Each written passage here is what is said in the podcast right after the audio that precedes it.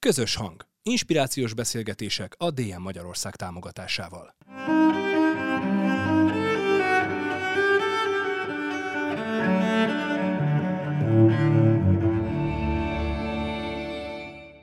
Sziasztok, én Kranyik Szintia vagyok, ez pedig itt a Közös Hang, itt vagyunk a VMN Podcast stúdiójában. Mai vendégeim Fűr Anikó, Jászai Mari díjas színésznő, érdemes művész és az Örkény Színház Társulatának alapító tagja, és Karajos Gábor színész, illetve hát őt a, az olvasók Vegánhegy lakónéven is ismerhetik, de erről majd még beszélgetünk bővebben. Anikó, véletlenül bukkantam rá egy beszélgetésre, amikor készültem erre a felvételre, ahol elmesélted, hogy te dekoratőrként dolgoztál, a, vagy kirakatrendezőként a jelmezkölcsönző és... Készítő vállalatnál. Ja, igen, jelmezkészítő és kölcsönző vállalatnál, és hogy tulajdonképpen innen indult el a pályád, és, és annyira szórakoztató volt, és talán ezt nem annyira ismerik a nézők ezt a történetet, hogy felidézed nekünk, hogy hogy indult ez az egész. Először is szeretettel köszöntök mindenkit. Másrészt a hír igaz. Én egyáltalán nem szerettem volna ezt a mesterséget űzni, tehát nem készültem erre a pályára, mert igen, két halmazba osztatok az emberek e, ebben a halmazban, hogy vagy, vagy Mindig állandóan is. apró gyermekkoruktól, csecsemőkoruktól, vagy pedig addig, amíg ez visszafordíthatatlan nem lett mondjuk, addig uh, uh, akkor jutott eszembe. Hát én az utóbbiba tartozom, az utóbbi csoportba. Én a, az iparművészeti főiskolára készültem nagy-nagy elánnal, és tíz éves koromtól úgy nagyjából, és hát rajzoltam, és így teljes bedobással, amit megtehettem a dologért, és azért gondolom, hogy nem volt ez teljes fantazmagória, mert, mert hogy a harmadik évfordulóig el is jutottam, tehát a több ezres jelentkezéstől egy olyan százas nagyságrendig, vagy több tízes nagyságrendig eljutottam, és végül is a harmadikba szórtak ki a kirakatrendezés dekoratőr iskola, sose értettem, aztán már, hogy mondjam, dekoratőr iskola lett, mert ez olyan, mint hogyha festőművész és, és tusrajzoló. Tehát, hogy a dekoratőrségnek az egyik, hogy mondjam, almunkája vagy, vagy verziója a kirakatrendezés, és mit tudom én, emblématervezés, arculat, grafika, tipográfia, most nem akarom ezzel untatni a kedves nézőséget, hallgatóságot. Na, szumma szumárom, hogy oda felvettek, oda csak hatszoros volt a túljelentkezés, és dicsérettel végeztem, ugye bár. Csak annyit mondanék, és nem ö, akarom itt a közös időt túlságosan rabolni ezzel, hogy ez egy egészen különleges sziget volt, egy ilyen két éves szakmunkás képzőiskola érettségi után, hogy egy egészen különleges szellemiségű volt akkor ugye 82-ben a, a vasfüggöny mögött, egy, egy olyan szabad, egy olyan progresszív, egy olyan formabontó és különlegesen szellemileg és mindenféle vizuálisan és szellemileg igényes közeg volt, hogy az tényleg egy jó löket volt mindenki számára, akár ebben a szakmában marad, mint dekoratőr, akár akar tovább menni. És aztán már dolgoztam is ugye a jelmezkészítő és kölcsönző vállalatnál, mint egy sötét jövőként felvetítve, vagy előrevetítve a, a, a, az én következő munkámat, hivatásomat, ez persze csak vicc, mert aztán ahogy a, felvettek a főiskolára, a színművészeti főiskolára, 21 éves voltam, Hát a kocka el volt vetve, de hát én mind a mai napig valahogy ezt szoktam mondani, hogy én vagyok az ügyeletes, ügyeletes nem tudom, meg outsider, mert hogy, hogy valahogy azon kívül, hogy ez volt az első kérdés, amikor megtudtam, hogy felvételt nyertem az intézménybe, hogy a fehérhajú vagy a sötét hajú osztályába kerültem, mert nem tudtam a nevüket sem. És hát szóval, hogy lényeg az, hogy, hogy a fehérhajú osztályában végeztem, aki nem más volt, mint Békés András, az akkor az operaháznak a főrendezője, és aztán a sötét hajúval, ki Szirtes, nem volt más, mint Szirtes Tamás, a másik párhuzamos osztály osztályfőnöke, én tíz éven keresztül remek dolgokat csináltam együtt a Madár Színházban. Tehát, hogy mindkettőből volt, mindkettőjükkel dolgoztam együtt nagyon jókat, tehát ez a, ez a nem, nem tudomkosság, ez sokszor most is bennem van. Egy darabig küzdöttem ellen, aztán most már megbékültem vele.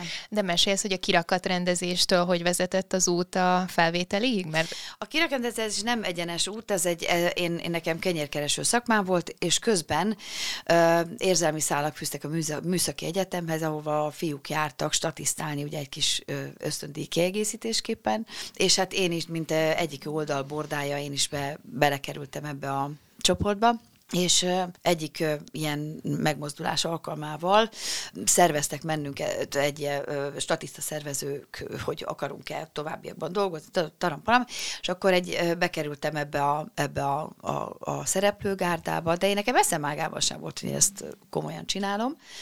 És akkor elhangzott ez a mondat a statiszta szervezőnő szájából, hogy aki a most alakuló, akkor alakuló Téba stúdió, ami azt úgy tudom, mind a mai napig működik, most már akreditált színiskolaként, akkor inkább ilyen személyiségfelszabadító jelleggel. Aki oda beiratkozik, aki történetesen az ő barátnője volt a, a, a statiszta a szervezőnek, akkor a, ők szöveges feladatot is kapnak, és itt jön a kulcsmondat, amért többet fizetnek. Na hát, ugye a kezdő dekoratúri fizetés azért nem volt az egekben, és hát ezt az alkalmat megragadva beiratkoztam a stúdióba, és hát én, aki mondjuk azon rövid előélet után, hogy én az operáz gyerekkorúsában énekeltem egy évet, meg a, a felmenőim között is azért előfordultak előadóművészek és hát műkedvelők, színjátszók is. Azon kívül nekem mondom, semmi affinitásom nem volt olyannyira, hogyha esetleg a iskolai versmondás került szóba, akkor én nem tudtam olyan mélyen a padba bújni, hogy Isten őriz, hogy engem választanak, mert, mert borzalmas volt, utáltam, színészgultam magam. És valahogy ez alatt a fél év alatt, amíg én a Téba stúdióba jártam, ahol nagyon sok lemorzsolódás volt, és maradtunk egy páron, és az ő biztatásokra próbáltam meg végül is a Színház és Filmművészeti akkor még főiskolát, és valahogy a, ö, akkor változott meg ez az egész, hogy ö, nem én vagyok a fontos, tehát nem én szerepelek, tehát nem, hanem amit csinálok. Tehát én tulajdonképpen csak egy médiuma vagyok valaminek, és akkor így már meg tudtam békélni, és végül is az, hogy most én létrehozok valamit papíron, egy, egy hogy mondjam, egy hihető figurát, vagy pedig tervezek és rajzolok, és úgy hozok létre valamit, végül is Secko Jedno, ahogy szokták mondani. Tehát valami, valamit csinálok, ami, ami úgy érzem, hogy, hogy, hogy amiért érdemes fölkelni. Ennyi, és akkor itt, itt van nekem vége most már. Abba, azt hiszem, hogy egy kicsit bővített mondatban a válasz. De nem baj, hát ez a lényeg. Nagyon izgén érzem, hogy mi ebben a csapda, mert hogy egyből megvan az első közös pont. Én is köszöntöm a, a hallgatókat. Ö, ö, iparművésznek készültem, tehát hogy én kere, keramikus szerettem volna lenni egy ideig, aztán azt elunva még a szakközépiskolában gondoltam, illetve hát Kaposvára jártam, és ott, ott szippantott be a színház, mint néző. Az első sor közepére volt bérletem, és én nagyon szerettem ott ülni. És, a és nagy Kaposvári gárda volt, ugye? hát az igen. csodálatos tényleg. És hogy, és hogy teljesen véletlenül fajzottam el én is színészé, olyannyira, hogy én egyszer jelentkeztem az iparra szintén, öm, oda már nem szilikát vagy ilyen kerámia szakra, hanem, hanem egyszerűen a színház miatt elkezdett érdekelni annak a látványvilága, tehát hogy a, a díszlet, a, a jelmez, meg, meg ez a része, és akkor éppen jelmeztervező szak nem volt, hanem valami kötött ruhaszak, vagy nem tudom mi, és a, arra felvételiztem, de hogy párhuzamosan a, a, a színművészetire is, és oda vettek föl, én szerintem akkor még így véletlenül, vagy nem tudom, szóval ez utó, utóbb alakult, de hogy, hogy ez, ez abszolút, tehát hogy én is azt érzem, hogy egy picit ebből a szempontból kívülálló vagyok a, a többi kollégához képest, főleg aki mondjuk egész életében erre készült, már csak azért is, mert nálam annyira erősen megmaradt ez a vizuális ez a vizuális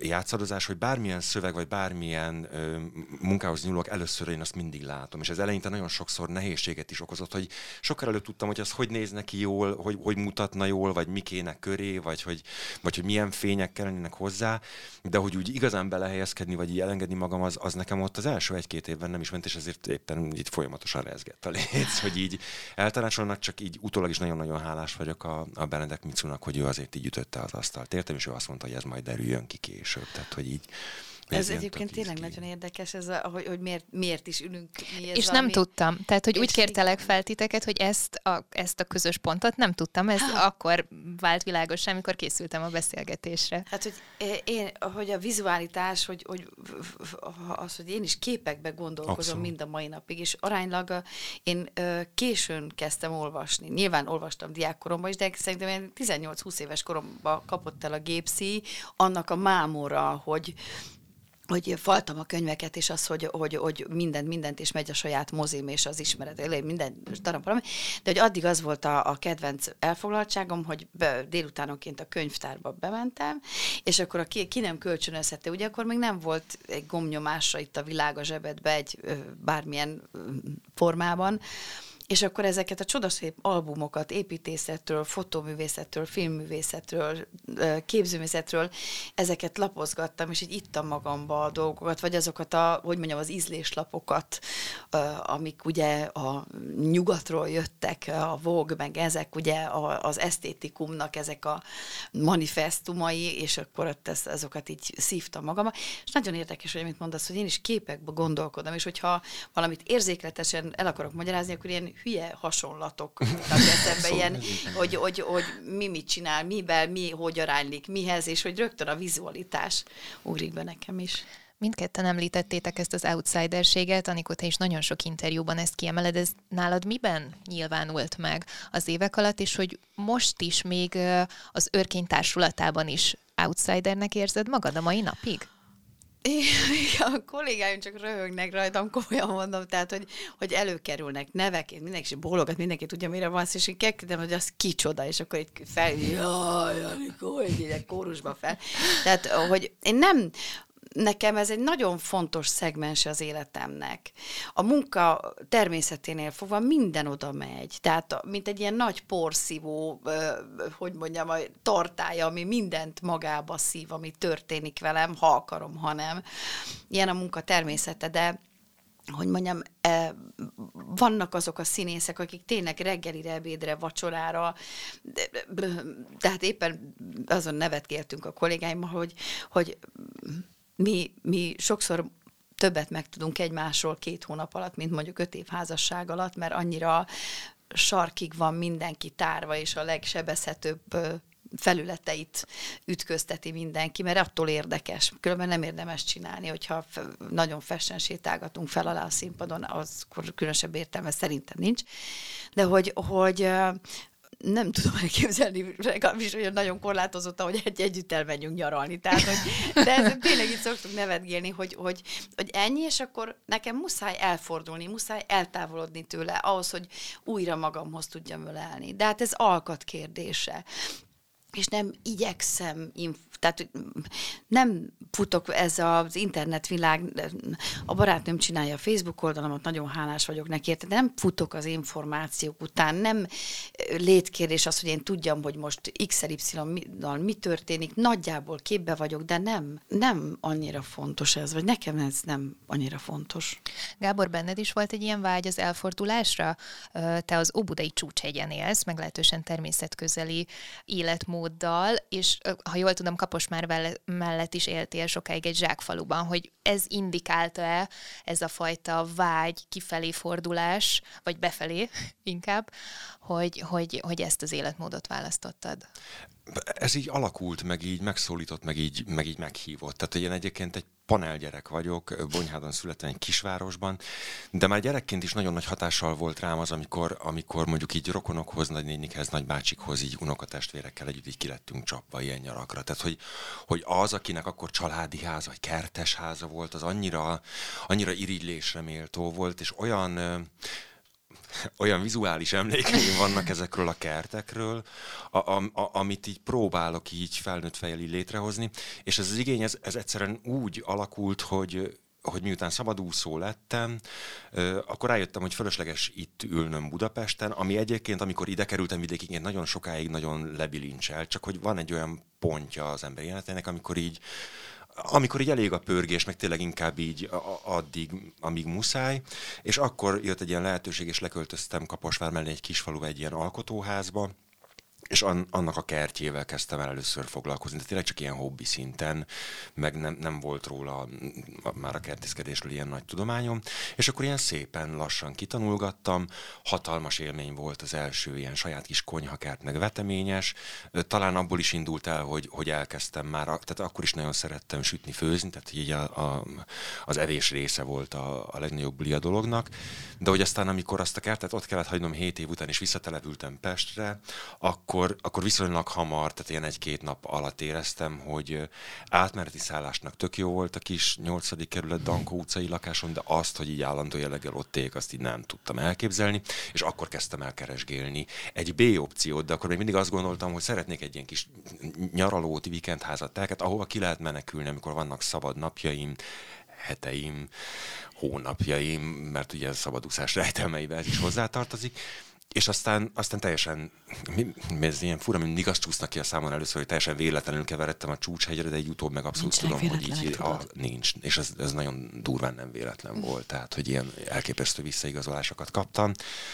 És aztán időközben pedig megtörtént az, hogy én szintén nem tervezve, hanem egy ilyen teljesen véletlen okból vegánná váltam egyik napról a másikra, úgyhogy előtte viszonylag markáns véleményem volt erről a dologról, és az meg ezt, aztán végképp hozta ezt a, ezt a tudatosságot, de hogy a, a tudatosságnak arra részre gondolok, hogy először az ember nyilván olvasgatja a, az élelmiszerek csomagolását, hogy ez ne legyen benne, az legyen, ne legyen benne, de hogy, hogy ez, a, ez az odafigyelés, ez valahogy így kiszélesedett, meg kitárult, és egy, egyre több mindenre kezdtem el odafigyelni, meg egyre több minden mögé kezdtem látni azáltal, hogy így, hogy így hajlandó voltam letenni azokat, amiket addig gondoltam dolgokról, akár a fogyasztói társadalomról, vagy, vagy ez, és, és, és visszakapcsolódnék oda, hogy, hogy kimondtad, hogy lelki alkat kérdése, mert tényleg az nagyon sok esetben, hogy az ember mennyire mer belehelyezkedni dolgba, vagy, vagy mennyire mer megnyílni, de hogy én nekem ez kifejezetten nem a,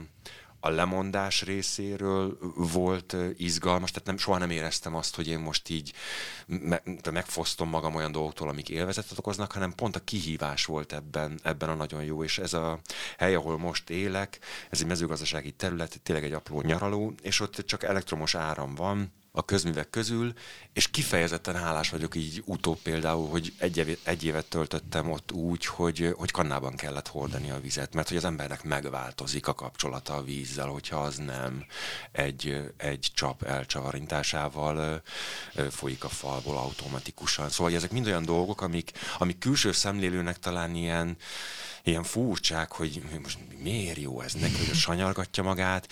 Tulajdonképpen az egyik legfelhőtlenebb éven volt az, amikor rákészültem erre az egészre, és, és ugyanúgy ez, ez így tart azóta is ennek, a, ennek az egésznek a felfedezése, vagy, vagy bejárása. Igen, ezt olvastam máshol is, hogy ezt nyilatkoztat, hogy számodra ez nem korlát, meg nem önfegyelem, hanem sokkal inkább egy nagyon egyszerű, szabad létezés.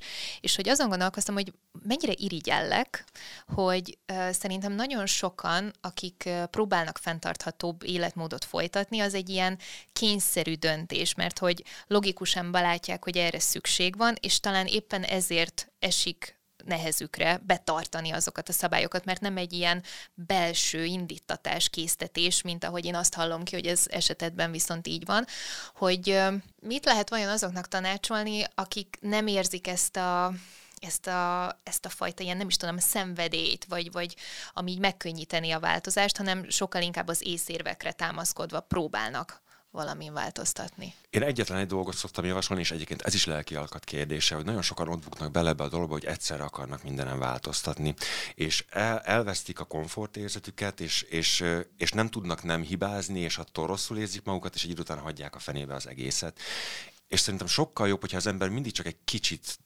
tágít a komfortzónáján, és amikor valami új dolgot bevezet, akkor megvárja, hogy az rutinná váljon, megvárja, hogy annak minden buktatóját megismerje, és, és kialakítsa úgy a, a, a, a, a hétköznapokat, az utazásokat, a, a váratlan helyzeteket, hogy, hogy abban is érezze magát komfortosan.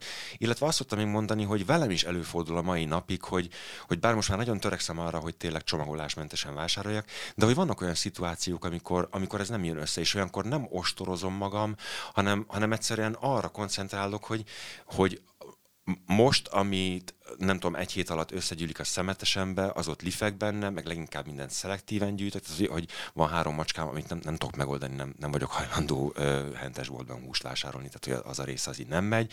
Tehát, hogy igen, az alutasakos ez a, a heppem, de hogy hogy, hogy, hogy e- ezen viszont nem fogok feszengeni, mert hogy tudom, hogy egyébként meg rengeteg dolgon változtattam. Mindenki azt gondolja, hogy ha nem tud mindent megvalósítani, akkor inkább hagyja az egészet, meg hogy mi vagyok én az egész gépezetben, meg mi változik az egészen, ha, ha én változtatok, pedig szerintem a sok apró dolog nagyon-nagyon nagyjá tud gyűrűzni. Anikó nagyon bólogat. Igen, és nézem az ablakon a cinkét, ott van az bot szemmagasságból, itt van egy gyönyörű kis széncinke, hopp, elszállt.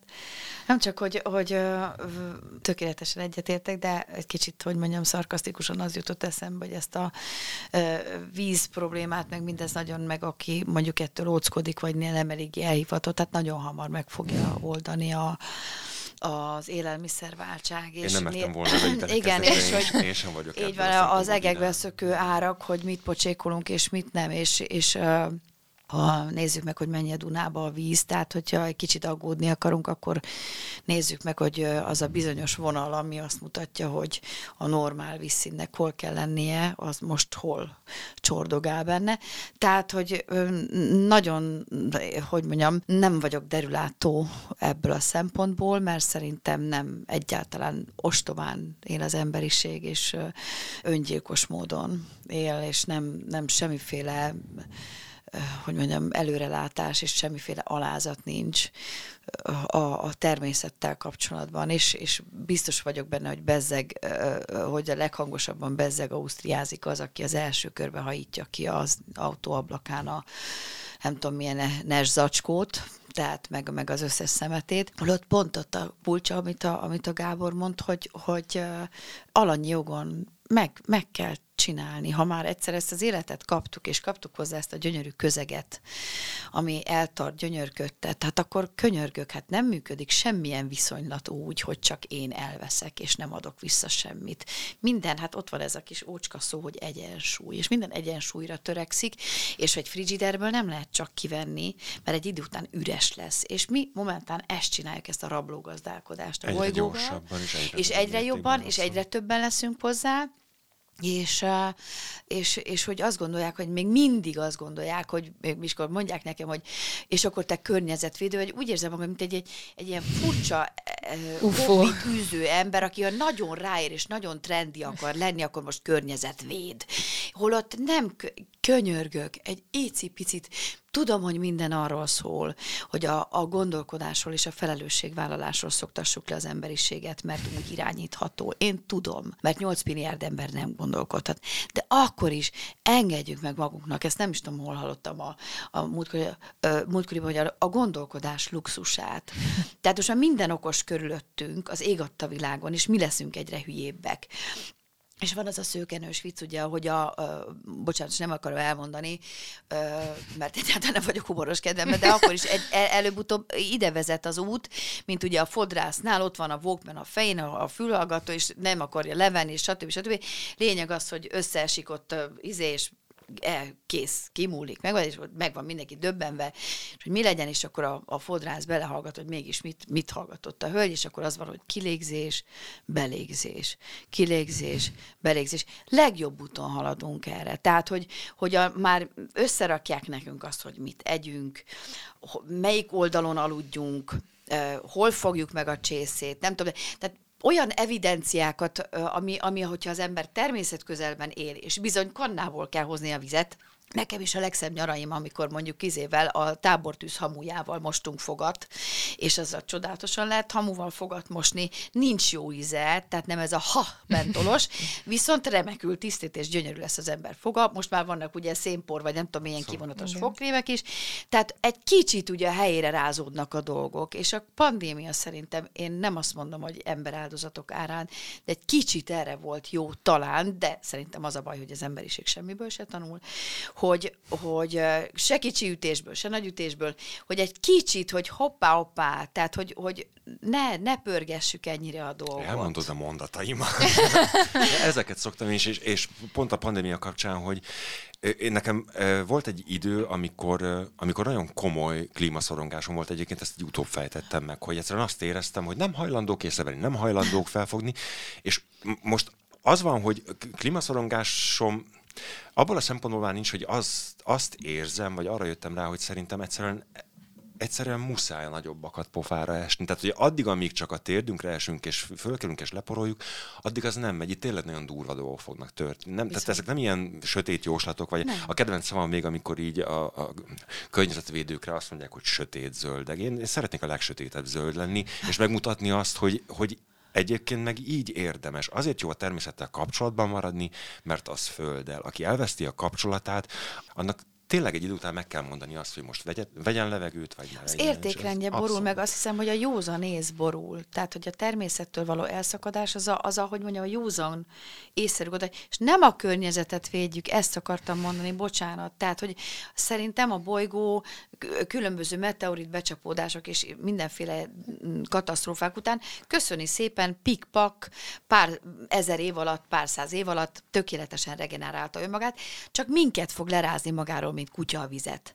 Tehát, hogy nekünk, könyörgök, azért vigyázzunk erre, arra, amarra, mert nekünk van szükségünk a vízre, a levegőre, taram, param, param. Tehát ne, mi, mi fogunk éhezni, szóval, hogy a saját magunk önzése kellene, önvédelmi reflexe kéne legyen az, hogy igen, hogy a szelektív hulladékgyűjtés. De bocsánat, ennek kapcsán az jutott eszembe, hogy én vagyok olyan barom, hogy kifizetem a, a, a, mi, arra a dupláját, hogy száz százalékos felhasználású milyen műanyagos vagy, de kikérem magamnak, hogy azok a, azok a kibocsátók és azok a gyártók, akik olyan szinten gazdálkodnak anyagilag, ami több országnak a GDP-je csak áhítozik arról, én rám testálják a felelősséget, hogy én mit kezdek vele. Tehát tényleg ekkora is, tehát hogy mindig az indián mondás, hogy amikor kivágtad az utolsó fát, és megmérgezted az utolsó folyót, rájössz, hogy a pénzt nem lehet megenni. Könyörgök, ha egy mikrocentet veszítenek az extra profitból, mi történik? De kérdezem én, hogy mi történik. Érted? Tehát, hogy, hogy tényleg ekkora Isten a pénz, hogy hol fogják elkölteni, ha nem lesz. Érted? Hol? Keringenek a egy sötét űrhajóba, és ülnek az extra profitjuk, mit csinálnak vele? Érted? Tehát mindig ezt kérdezem, hogy megint az észszerűség, hogy, hogy, a, hogy a pénz mindent elront, és minden, mindent összemocskol, elszennyez. Na jó, pif puf, most befejezem, most már átadom a higgadnak a szót.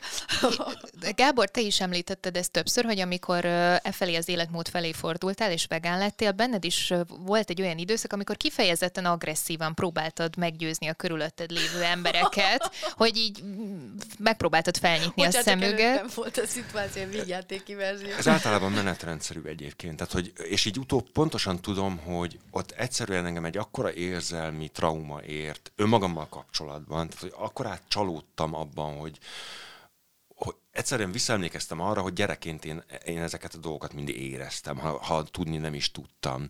Csak egyszerűen az, hogy, hogy az ember kap kulturális hagyományként valamit, amiről nem kérdőjelezi meg, hogy attól, mert egyébként ezt évezredeken keresztül tesszük, az mondjuk etikus-e, vagy fenntartható-e, vagy hogy egy ízélmény miatt megéri-e ekkora áldozatot, hogy egyébként ülünk egy fán, amit magunk alatt vágunk, meg mondjuk az egészségünk szempontjából is.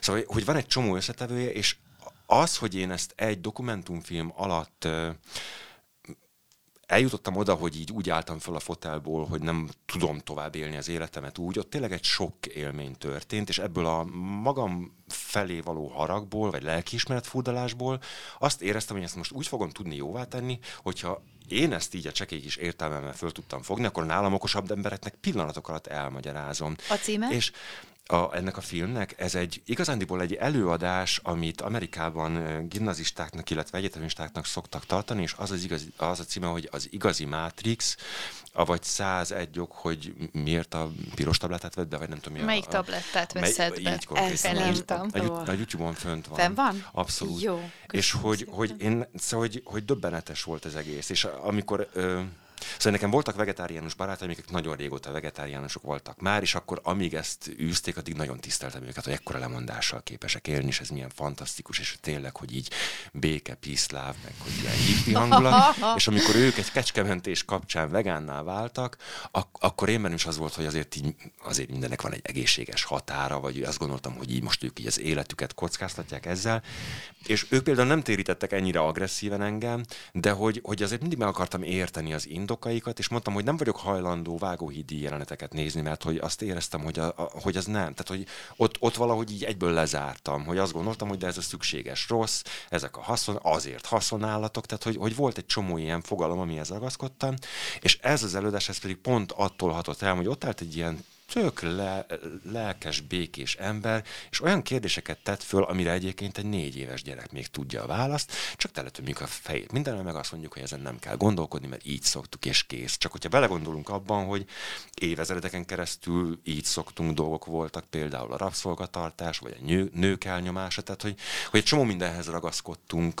nagyon-nagyon hosszan, és akkor utána pedig arra jöttem rá, hogy ezt ilyen agresszív módon, főleg úgy, hogy egyébként még semmit nem tudok az egészről, egyáltalán nem lehet folytatni, és akkor, akkor vettem észre, hogy baj van, amikor szétrolkodtam a saját Facebook oldalamat, és így, és így már ez így nem működött. Illetve akkor vettem észre, hogy leginkább akkor működik az erről való diskurzus, hogyha a másik fél nyitott, és nem letámadják. És a nyitottság az pedig mindig abból jött, hogy de hogy akkor mit eszel, és akkor így lett először egy ilyen fotóalbum, ahova így összerakosgattam a, a mit eszemeket, Mondjuk nekem ilyen szempontból nem nagy szerencsém volt, hogy tényleg szerettem előtte is sütni, főzni, tehát hogy így nem jöttem zavarba a fakanától, és ott pedig ez kifejezetten megint egy ilyen nagyon játékos kihívás volt, hogy akkor most mindezt toljuk növényi alapokon. És akkor te ezt magad termeled meg, amit megeszel tulajdonképpen? Még nem, a cél az ez lenne, hogy minél több mindent magam termeljek meg. Ez egy gyümölcsös volt, amit én végül találtam.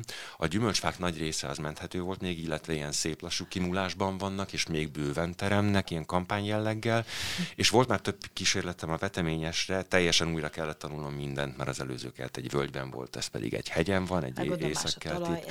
Hát meg a mikroklímája a leginkább, tehát hogy mondjuk egy ilyen kéthetes elcsúszásban vagyunk így a várossal, és működik, meg rendben is van minden, csak a, annyiszor változott, illetve hát egy dolgot felejtettem el, hogy a növényeknek alapvetően az egyik nélkülözhetetlen tápláléka az, hogy vizet kapnak, és addig, amíg a vízellátáson nem volt megoldás, hogy ezt kellett először is kiépítenem, mert nagyon sok veszteségem volt, illetve azért nem kapkodok ezzel most már annyira, mert tényleg egyszer szeretném megcsinálni, most már megtalálta a kertem belül a végleges helyét, az, ahol a konyhakert tud majd működni, mert hogy ott közben kialakult egy olyan közösség, hogy én is átjárok másokhoz segíteni, akik már előrébb tartanak, akik már hamarabb befejezték a házfelújítást, átalakítást, amire nekem az utóbbi pár évben azért sok energiám, meg, meg, meg pénzem elment, és akkor azért mégis tudok a, a, a környezetből ott, ott, ott termett, ott érett, frissen leszedett dolgot. Nagyokat sóhajtozom közben, bocsánat, mert annyira egy ilyen vágyott életképet vázolsz fel.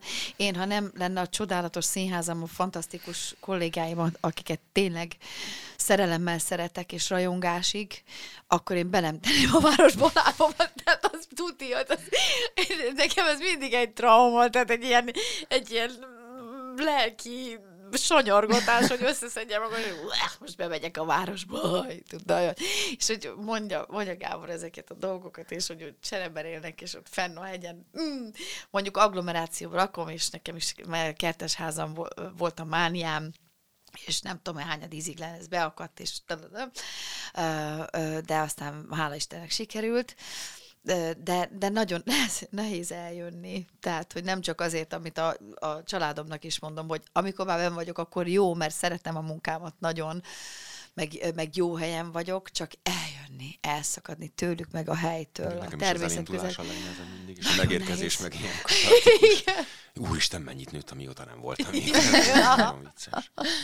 Anikó, te is úgy hivatkozol magadra, legalábbis ezt olvastam, hogy ökoterrorista vagy. Ezt nem én mondtam, ezt az én drága Gálfi László kollégám találta ki ezt a címket, és nagyon hálás vagyok neki érte, mert azt hiszem, hogy nagyon exaktul fedi a valóságot. És hogy volt, hogy rá is szóltál valakire az utcán. Igen, hogy... egyszer így fognak orba vágni, de biztos, hogy mit tudom, hogy nem, utána szalvétáját, nem tudom én, eldobta maga mellé, és körülbelül másfél lépésre lett volna ott egy kuka, csak így felvettem, mondtam, készfertőtlenítő van nálam, kerül, amikbe kerül, egy vizé veszélyesen, és akkor megfogtam, és mondtam, hogy ezt elvesztette.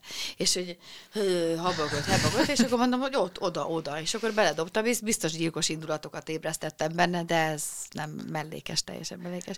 Viszont csak annyival szeretném így röviden kiegészíteni a dolgot, hogy, hogy én próbáltam ezt a vegetáriánus cuccot, én viszont Igen, három évig működik, ugye? Haltam, képzeld el.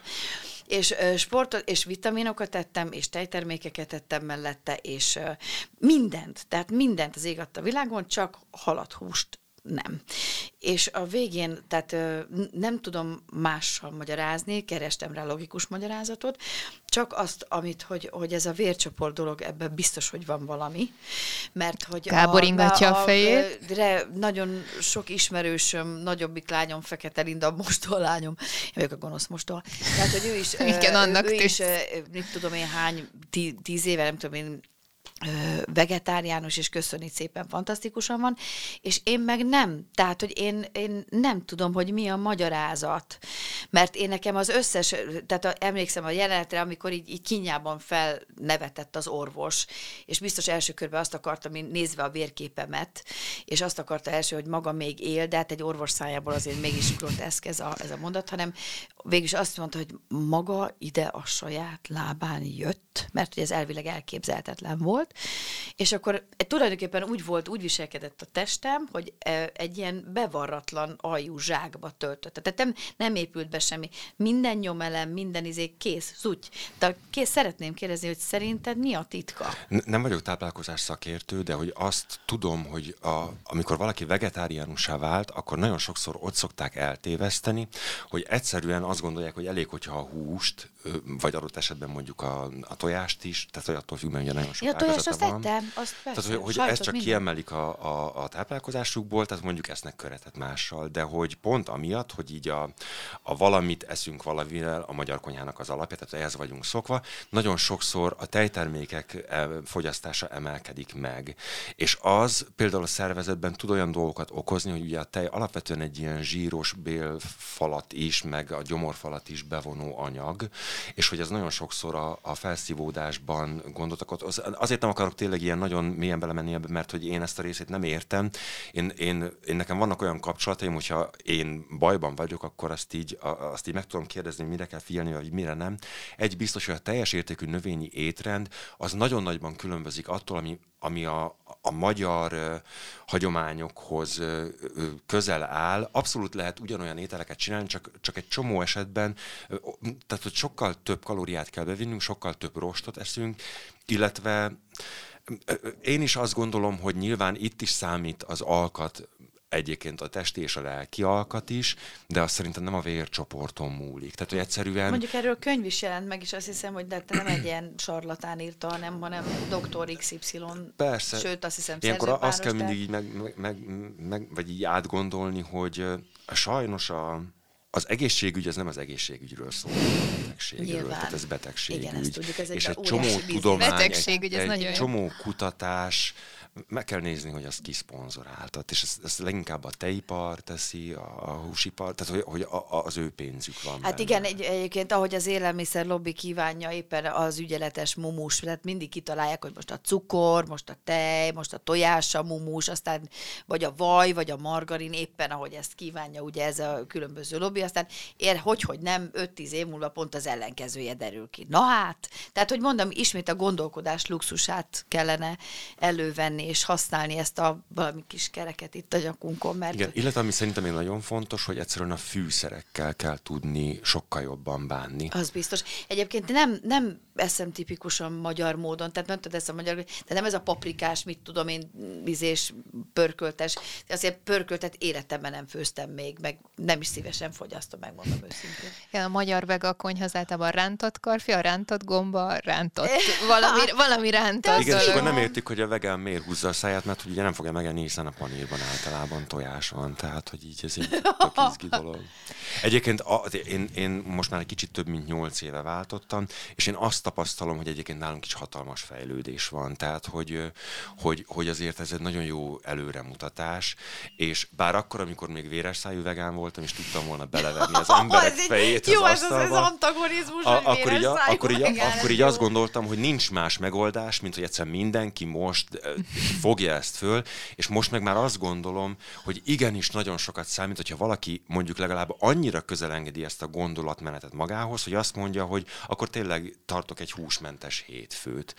és akkor a húsmentes hétfők kapcsán rájön arra, hogy nem halt meg, lehet jókat is enni, és amikor egy kicsit rutinosabb lesz abban, hogy mondjuk adott évszakban, adott alapanyagokból hány ezerféle dolgot lehet elkészíteni, és ezért például nekem, nekem ilyen Szóval, hogy ilyen szívügyem az indiai konyha, mert egy csomó esetben ugyanazokat a zöldségeket használják, mint mi, és egyszerűen egy krumpli, egy répa és egy borsóból csak a fűszerezés által ezerféle szabdzsi tudnak készíteni. Micsoda? Szabdzsi, ez a, a, ami náluk a zöldséges főétel, mi mondjuk úgy hívnak, hogy zöldségpörkölt, de nálunk is van ugye a...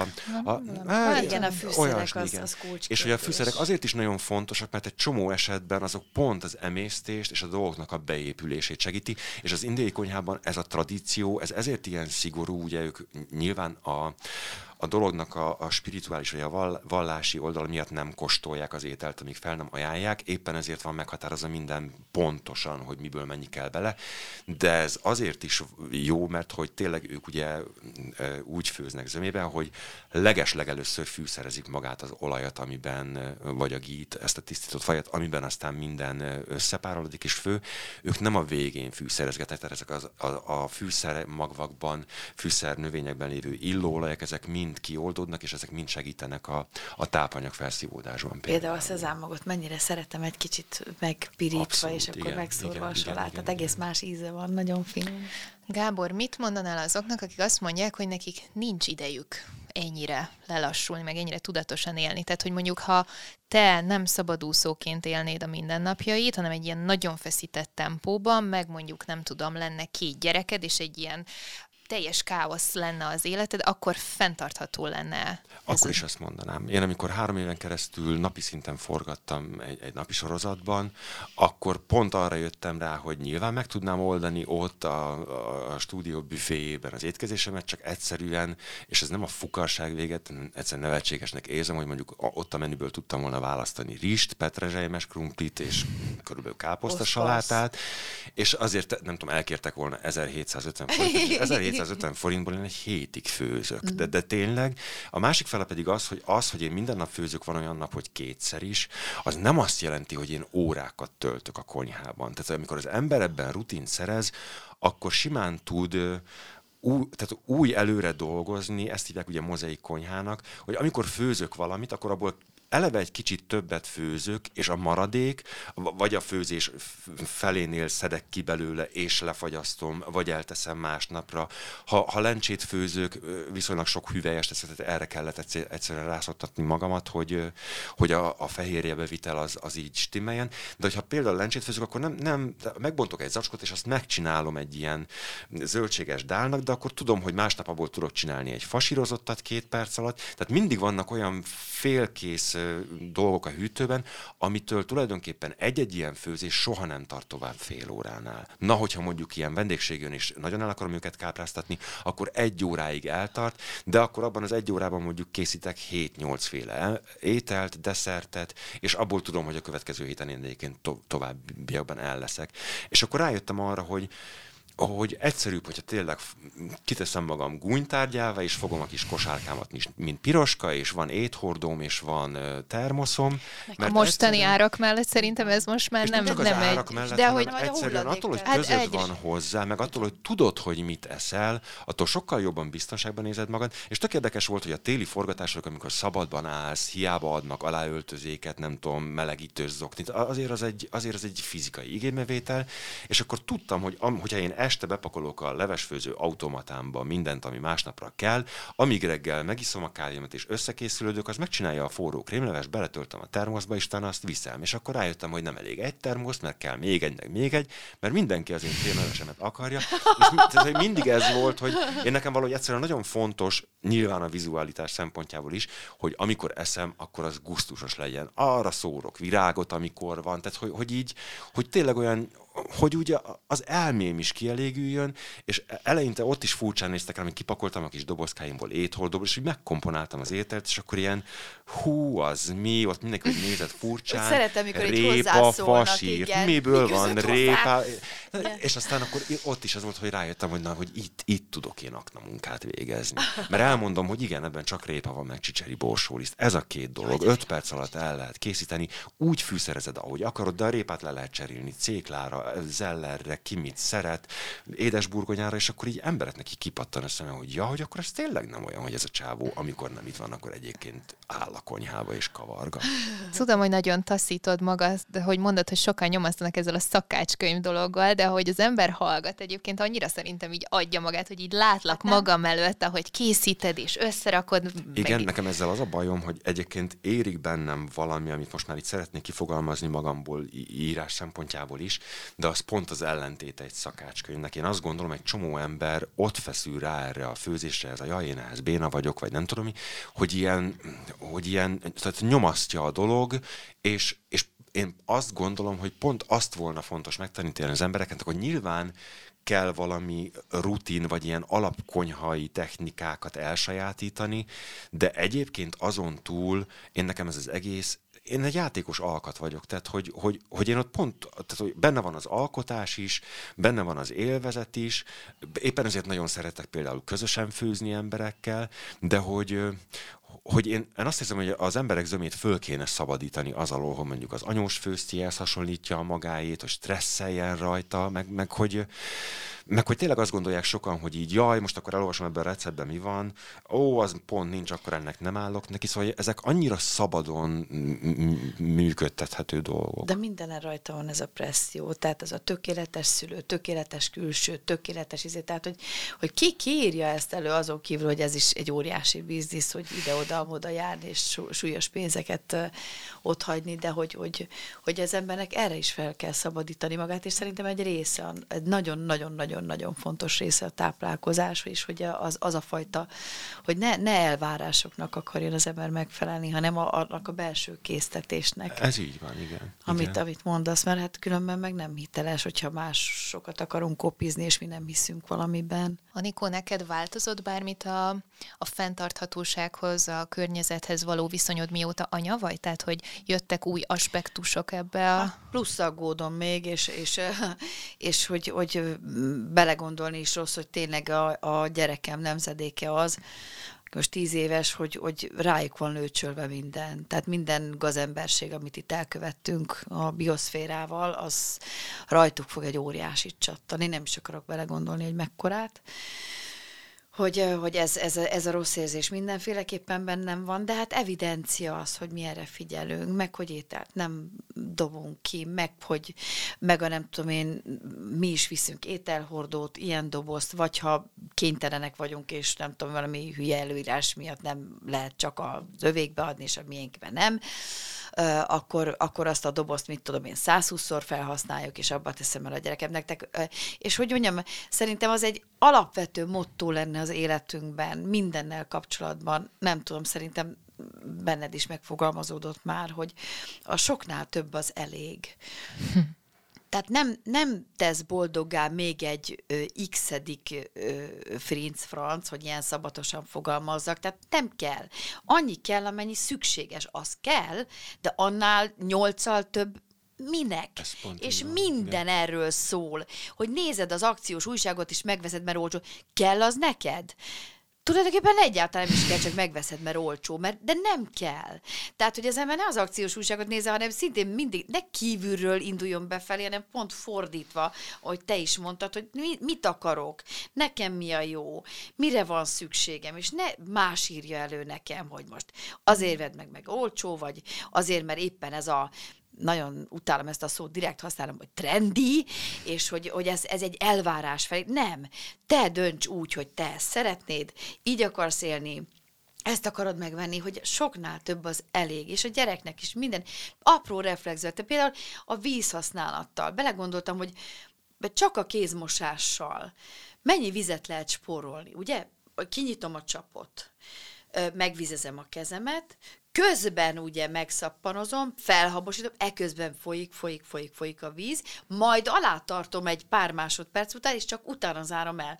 Például, ha ilyenekre figyelünk, az, hogy zuhanyozás közben miért kell engedni, az vicces, sose értettem, mert akkor hogy mosod le magad, ha enged. Na mindegy, ez egy más kérdés. De hogy a, a, a kézmosás közben is, hogyha megnyitod a csapot, bevizezed a kezed, elzárod, közben habzik, és utána nyitod meg, ugye? Szerintem vödörvizeket. Például otthon például lehet, hogy engem ki lehet rögni nyugodtan, de hogy azt csinálom, hogy amikor, amíg ugye a meleg víz bekering, ott van egy vödör a kádban. Vödör, mindenki elhúzza a száját, hogy fúj, az mennyire nem trendi, egy vödör, fúj. Tehát ott a vödör, és akkor amíg kijön a meleg víz, bizony 10 liter víz összegyűlik. És azzal én egyszer le tudom minimum a WC-t önteni. De lehet, hogy kétszer. És icipici kis piszlicsáré odafigyelések, semmi több. Úgy, hogy egy az orrunknál egy kicsit tovább látunk, és a gyerek ezt látja. És azt gondolom, hogy ez természetes, mert aki gondolkodik, az körülnéz, és aggódik, és rögtön felteszi a kérdést, hogy én mit tehetek a dologért. Nem az, hogy majd a szomszédnéni megcsinálja, nem. Ugye itt jönnek az indiaiak vissza a képbe, hogyha változást akarsz, a változást légy te magad, mondta Gandhi, aki ezért elég egy jó csávó volt, mondhatnánk egy divatos tudott egymást, meg is halt, igen, mert túlságosan okos volt, és túlságosan túlságosan jó ember, ezeket általában nem szereti az emberiség, ezeket hamar, hamar letudja. Na mindegy, tehát, hogy soknál több az elég. Kezded el, hogy nekem egyébként a klímaszorongásom elmúlásának például nagyon nagy köze van ahhoz, hogy, hogy egyre többször hívtak iskolákba, vagy gyerekekkel találkozni, és nekem meg az adta vissza a hitemet. Mert annyira ledöbbentem azon, hogy mennyire jól tudnak kérdezni, fogalmazni. Tehát, hogy én eleinte mindig volt bennem ilyen félsz, hogy most így odaállok, így elmagyarázom, hogy így ez és ez vagyok én, ezt csinálom, hogy egyrészt hol érdekli ez őket, vagy hogy így nem, hogy, hogy nem biztos, hogy így nem kényszerítve vannak arra, hogy ezt most ott így végig, és hogy elképesztő jó meglátásaik vannak, és én azt gondolom, hogy, hogy pont ezért így elkezdtem bízni abban, hogy, hogy nekik tényleg nem lesz más megoldásuk, mint ezt, ezt kit, nem is kitalálni, mert ez a legdurvább, hogy a 60-as, 70-es évek óta kongatják a vészharangot tudósok. Tehát, hogy, hogy egy csomó mindent tehetünk volna már, egy csomó minden ki van találva, csak nem álltunk rá. Amiről például beszéltél, az azért is vicces, mert hogy nagyon picike ráfordítással meg lehetne oldani azt, hogy a kézmosással, a fogmosással elhasznált víz öblítse le a WC tartalmát. Szóba került a vödör, azért kacagtam, mint magamba így félrehajolva, mert a vödör nálam is kardinális kérdés, én rajtam, ha téged megmosolyodnak, akkor rajtam röhögnek. Én nálam komposztoalet lett kialakítva, pont azért, mert egy dolgot tudtam abban Elmondod, az hogy mi az a komposztoalet? Mert én, én alomszék, sem tudtam, amíg nem olvastam Alomszék, száraz WC-nek is hívják, nagyon sokan azt gondolják, hogy, az, hogy budi van a kert végében, de nem, ez abszolút nem van a, a menő fürdőszobámban, ahol most már folyik a meleg víz a csapból, de hogy pont az egy év víznélküliség alatt döntöttem el, hogy nem szeretném azt a megoldást, hogy egy emésztőbe gyűjjön a szennyvizem, és időközönként kelljen hívni egy, egy szippantós kocsit, aki elviszi tőlem azt, amit én nem akarok látni, mert hogy ugye itt ez az egész erről szól.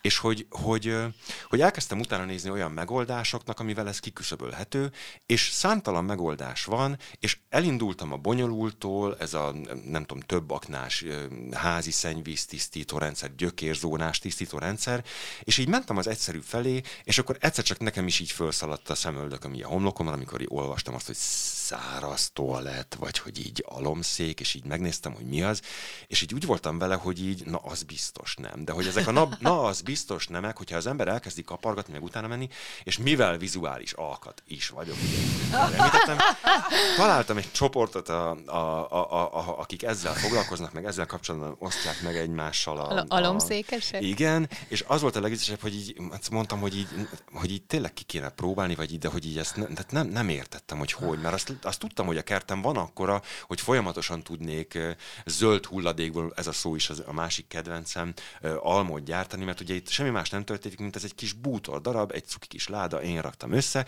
amiben van egy vödör, és ebbe kerül minden, de nem vízzel öntjük le, hanem van egy, egy mindig egy alom, ahogy a, az ember szokta, nem tudom, kis házi kedvenceknek, hörcsögnek, nyuszinak, tengeri malasznak az almot venni. A, a nyári almokat szeretem a legjobban, mert ilyenkor így szoktam meghökkenteni a vendégeimet azzal, hogy rózsaszírmok vannak benne, hogy nullával földúsítom, tehát egyben egy ilyen pótpuri is nagyon jól néz ki. És ez a vödör tartalma, ez rendszeresen kikerül a kertbe egy, egy erre külön kialakított komposzthalomra, és aztán egy-másfél év múlva olyan olyan komposzt lesz belőle, amit egyébként így bezsákolva árulnak máshol. Súlyos pénzekért, igen. igen. nagyon durva. És hogy ennek köszönhetően, hogy egyszerűen a, a, a, a vizeletet és a székletet kirántottam a, a használt vízből, az onnantól fogva már nem szennyvíz, hanem szürke víz, és mivel még városban élő koromban is abszolút törekedtem arra, hogy, hogy növényi alapú és lebomló tisztítószereket használjak, meg ilyen Nyilván. környezetbarátokat, ezért az én szürke vizem az az előkertben landol, és azzal locsolom a virágokat. Tehát, hogy a víz helyben marad, ahonnan én 42 méter méről felszivattyúzom, az ott szépen a helyben vissza is megy, hiszen nem szennyeződik semmi olyan dologgal, amivel nem volna szabad. Tehát, hogy, a, a, hogy, hogy és, és pont még az előbb az jutott eszembe, amit mondtál, hogy ez is olyan, sajnálom, hogy nem én találtam ki, mert szerintem a nagyon pontos megfogalmazás, hogy folyamatosan ezt a fenntartható fejlődés szókapcsolatot szajkozzuk, és ez egy oximoron, tehát ez nincs. Mert amit mi fejlődésnek gondolunk, ez nem fejlődés, semmilyen szinten nem, és és hát van ez a fogalom, hogy a fenntartható visszafejlődésre lenne szükség. És ha ez másképp nem, nem érhető el, akkor tényleg úgy, hogy, hogy kikényszerített lemondással. Tehát, hogy am, ahogy az mondjuk régen a, a háború idején tudták, hogy hogyan lehet dögbélből nem tudom, újházi tyúkhusz leves ízű mm. levest főzni, hogy ezek majd visszajönnek a gyakorlatba, és akkor az ember rájön, hogy igen, hogy, hogy elég a kevesebb, és én nekem is ez például nagyon izgalmas volt megtapasztalni, hogy mindig is tetszett ez a tiny house mozgalom, ez a kis pici ház, az, ami éppen, meg, szóval ezért, és amíg lakásaim voltak, addig is azt éreztem, hogy hát ilyen minigarzonban élek, 25 négyzetméteren, arra is néztek, hogy hogy lehet ott így megmaradni.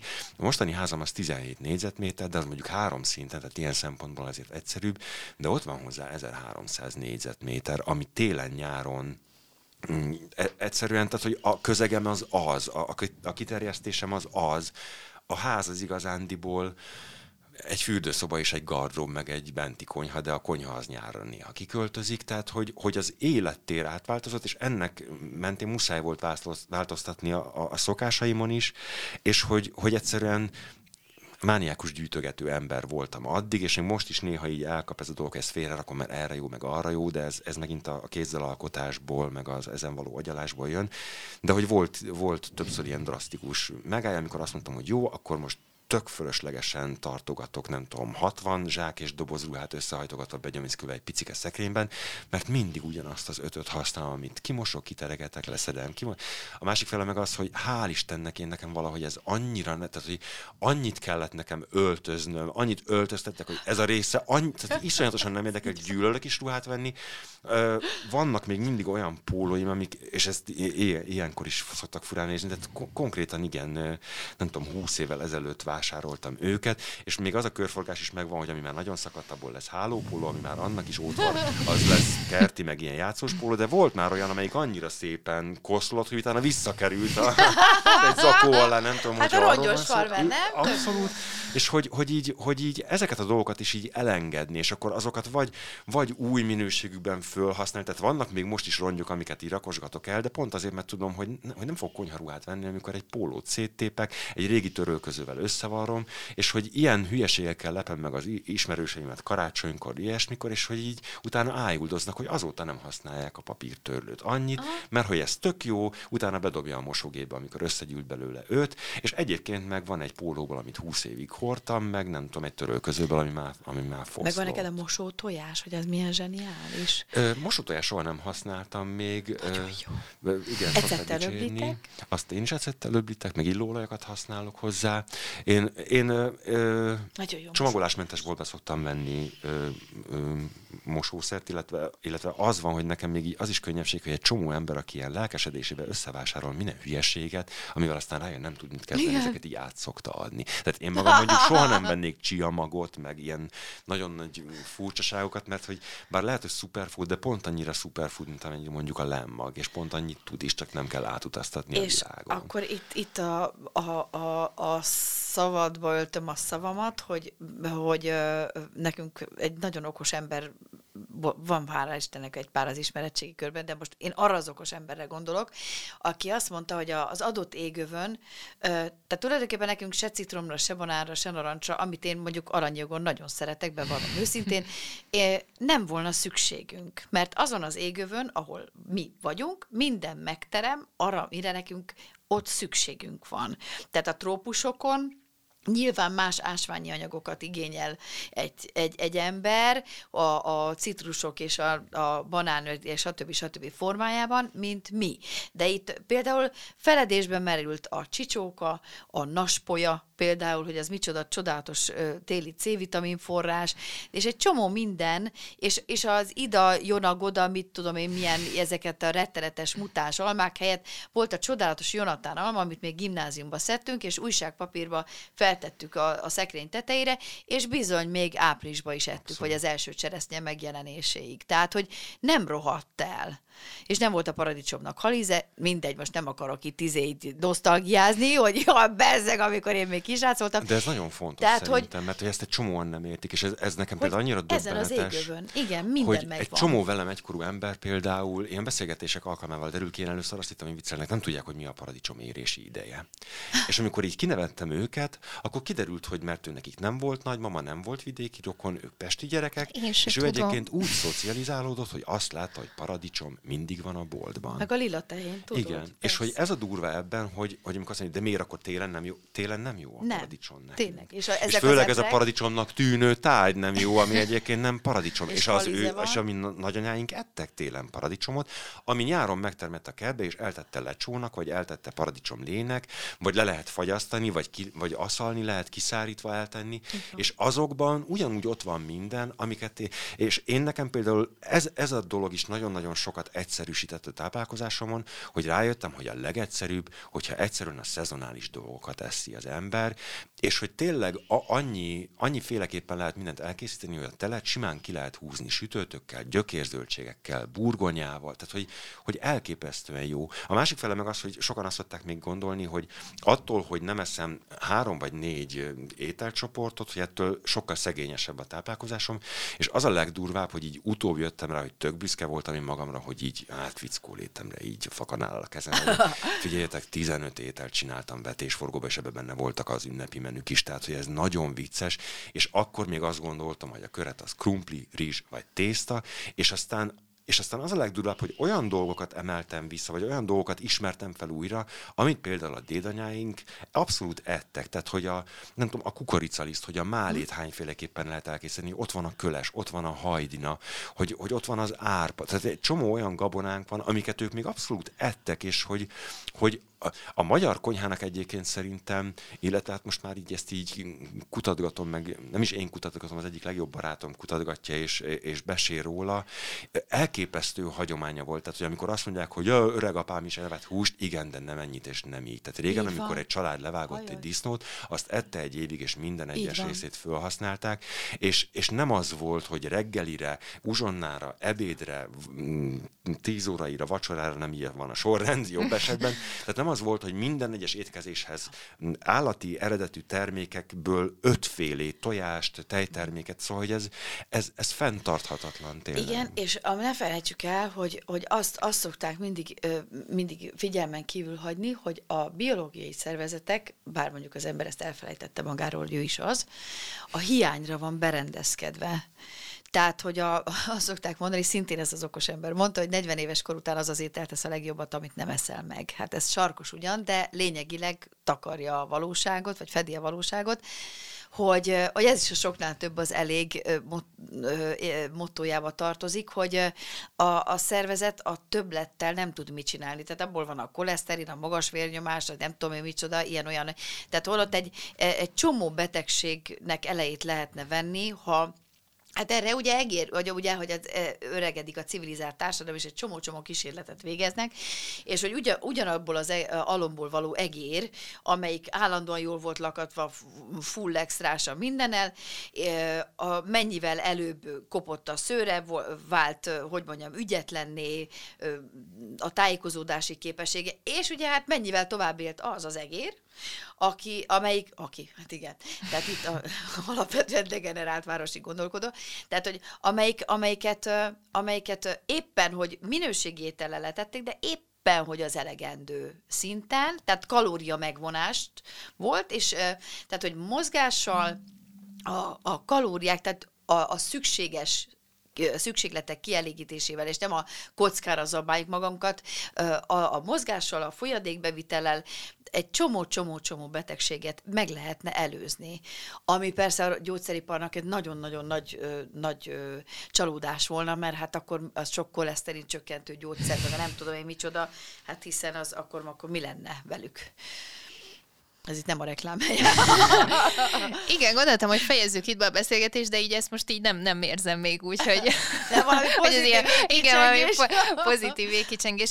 Tudom a szót. Nem, de egyébként ez is a- arról szól, hogy, hogy azt gondoljuk, hogy amit megtehetünk, azt, azt, azt meg kell tennünk, vagy szóval, hogy, hogy, hogy igen, el, elcsúszott a, a mértékletességet, és nyilván egyébként ez ilyen generációs csapda, tehát hogy mert mi nem éltük meg azt a fajta lemondást, amire mondjuk a nagyszüleink vagy az őszüleik rá voltak kényszerítve, és azt gondoljuk, hogy ami jár, az jár, de például nagyon sok keleti népeknél van az, hogy, hogy egy ilyen kimondatlan meg íratlan szabály, de hogy 40-45 év fölött a, az ételek adagjait veszik vissza sokkal inkább, és átállnak arra, hogy inkább naponta többször esznek keveset. Tehát, hogy, hogy van ebben is egyfajta tudatosság. A másik fele meg az, hogy, hogy azért is furcsa, amikor valaki a, a nagyapáinkkal, nagyanyá, tehát amikor a nagyszüleinkkel példáloznak, mert hogy teljesen más életmódot folytattak. hogyne. nem csak az, aki mondjuk a földeken dolgozott reggeltől estig, hanem, min, hanem mindenki más ritmus volt. Gyalogoltak. Igen, illetve nem volt ennyi stressznek kitéve senki. Most egy csomószor nem vesszük észre, de már maga az, hogy végigmész a körúton, az olyan stressz tud benned okozni. Én nekem például már csak attól, hogy nincsen mondjuk tíz éve tévém, ezek az óriás plakátok, feliratok, villogó fények, meg az üzenetek, amiket így be akarnak nyomni, én azt látom és azt tapasztalom, hogy egyre agresszívabb, és ez az embernek a bőre alá megy. De amikor arról van szó, hogy nem tudom, ha nem koffeinmentes sampont nyomsz, akkor elvesztetted a harcodat a hajadért, és a, a tököm akar harcolni a hajamért.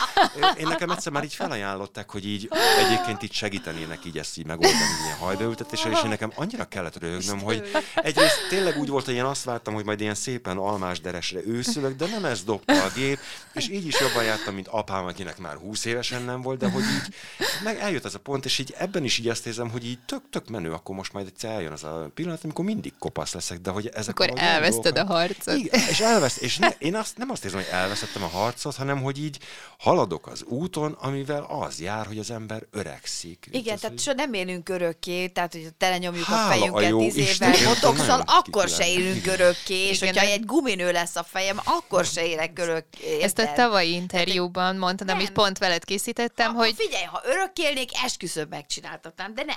te mondtad, Nem. hogy ö, mindenki 200 évig szeretne élni, de 20 évesnek szeretne kinézni. És ez Nyilván, annyira ez egy, találó volt. Ez egy olyan, olyan, olyan vicces dolog szerintem. Mert Igen, és ezt hogy, nyomják, hogy, hogy így kell gondolkodni. igen, és hogy én csak, nekem csak nyolc évig nem volt tévém, te nyertél. Tehát, hogy sokszor, én megmondom őszintén azért, ö, tényleg hát a té- tévé, mint olyan a maga programjával abszolút felejtős, és sokszor hetekig nem jut eszembe bekapcsolni, egyrészt időm sincs, meg, meg igényem sincs rá, főleg, de megmondom őszintén, ezeket az okosító csatornákat imádom, tehát, hogy ezeket az különböző ilyen-olyan történelmi, állatos, földrajzi, ilyeneket, azt, azt re- reggeltől estig tudnám nézni. Az nagy kedvencem a fák titkos élete. Jaj, az olyan szép, az, az a, a, És olyan... imádtam, hogy, Jaj, hogy elképesztően örülök. szépen csináltad. Jaj, köszönöm, hát a film volt gyönyörű, hát igen, ez azt- csodálatos, azt amit, én is megsírtam. Jaj, nagyon köszönöm. Ez, nagy, ez egy nagy ajándék, hogy azt én, én narrálhattam alá. Köszönöm. Jaj, de jó. Olyan jó, jó volt hallgatni titeket, nekem itt nem sok szerepem volt, úgy érzem ebben a beszélgetésben, én ezt nagyon élveztem, mert nagyon jó volt hallgatni, úgyhogy köszönöm, hogy itt voltatok, és reméljük a nézők, és a hallgatóknak is ilyen jó én élmény köszönöm, volt hallgatni. Mi köszönjük a lehetőséget. Sziasztok!